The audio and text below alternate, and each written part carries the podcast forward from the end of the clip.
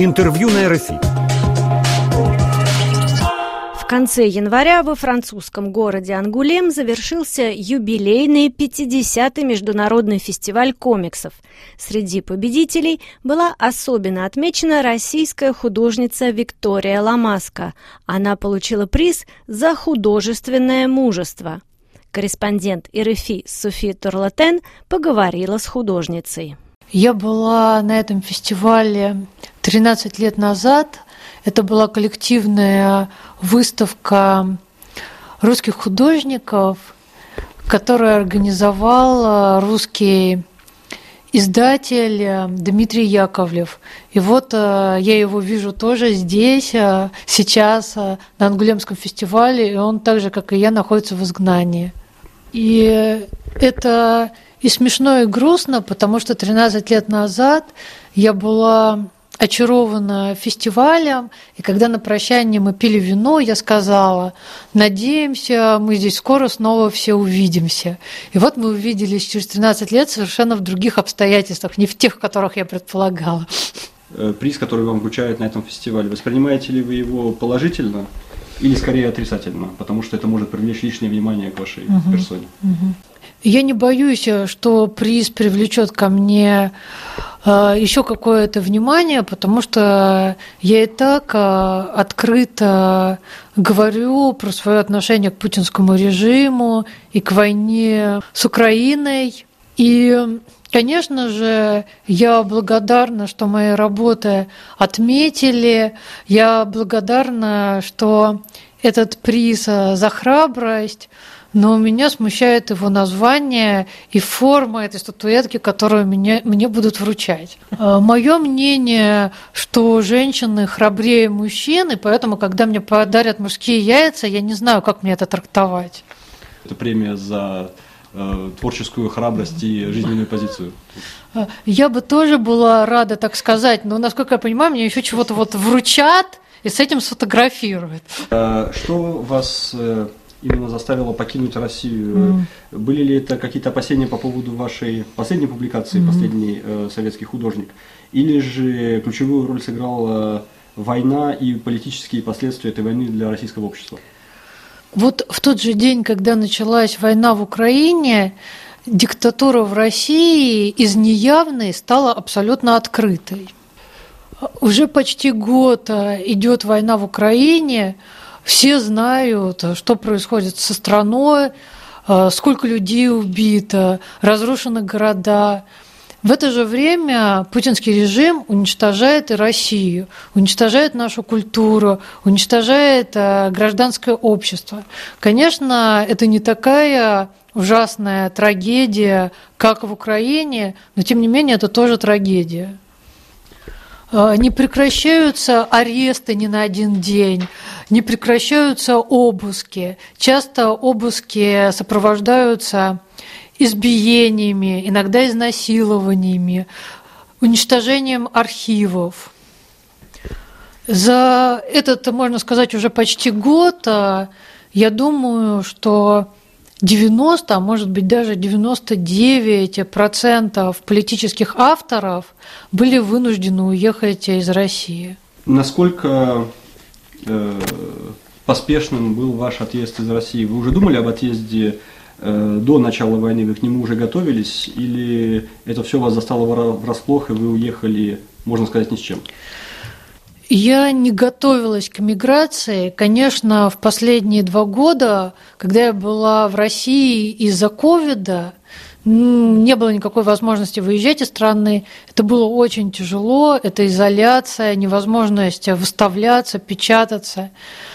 Но, тем не менее, я ничего не, не готовила к миграции. Решение было принято за несколько дней. Я уехала в течение 10 дней после начала войны. Э, вы говорите, что большинство э, политических художников и писателей покинули Россию после начала войны. Да. Остался ли у вас кто-нибудь среди этих людей в России сейчас, или они все уехали, и вы с ними какие-то контакты mm-hmm. поддерживаете в эмиграции? Ну, большая часть уехала, и с некоторыми я поддерживаю отношения в эмиграции. А мои лучшие друзья остались в России, я с ними созваниваюсь почти каждый день. Всем известно, что в России э, работает очень мощная пропагандистская машина. И э, здесь, в Европе, мы довольно мало знаем о ней, мы довольно мало знаем о том, как Россия функционирует изнутри. Э, как вы считаете, тот патриотический порыв и поддержка войны со стороны населения, которую афишируют по российскому телевидению в российских СМИ, э, это поддержка реальна или это все-таки пропагандистская картинка? А, вот э, на самом деле, и это очень естественно, большинство населения в России, они и не монстры, и не герои. Но это вот просто обычные люди, которые, конечно, сначала просто встревожились, э, что началась война, потом сильно испугались. Как я говорю, да, хотелось бы, чтобы это были герои, которые э, пошли бы свергать режим, но люди просто думают, как бы им не потерять э, работу, что будет с ростом цен, а что если война перекинется в Россию, как им выживать. Ну, такие обычные люди. И хороший показатель, что вот нету каких-то воинственных миллионов в России, это то, что Путину пришлось все-таки ввести мобилизацию, то есть никаких добровольцев нет. А от мобилизации просто уже убежало несколько тысяч и продолжают бежать. Просто поток э, мужчин, которые бегут от мобилизации, он не прекращается ни на один день.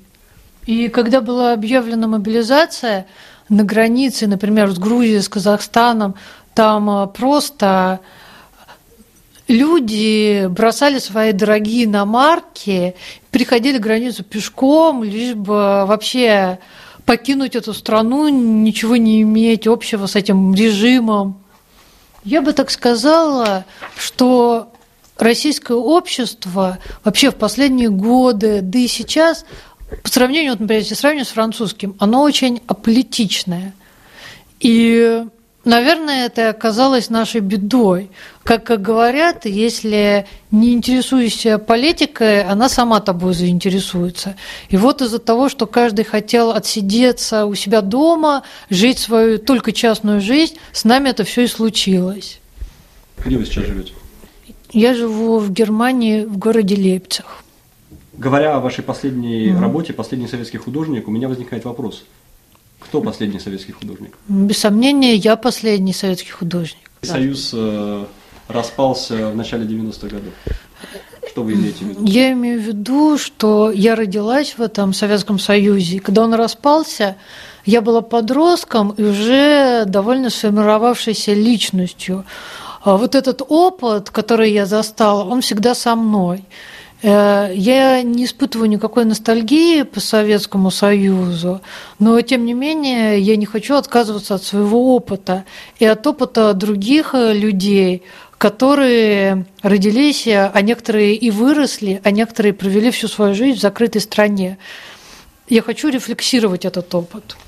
Потом э, у меня никогда не было ощущения, что Советский Союз исчез полностью.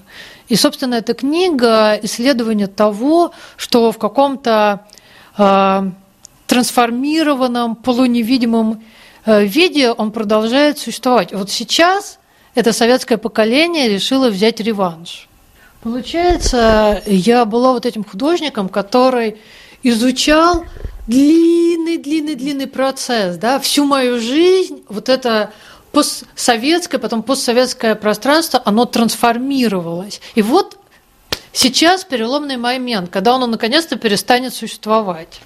Главная тема этой книги как раз и есть конфликт поколений, конфликт между советскими поколениями и 20-летними, 30-летними.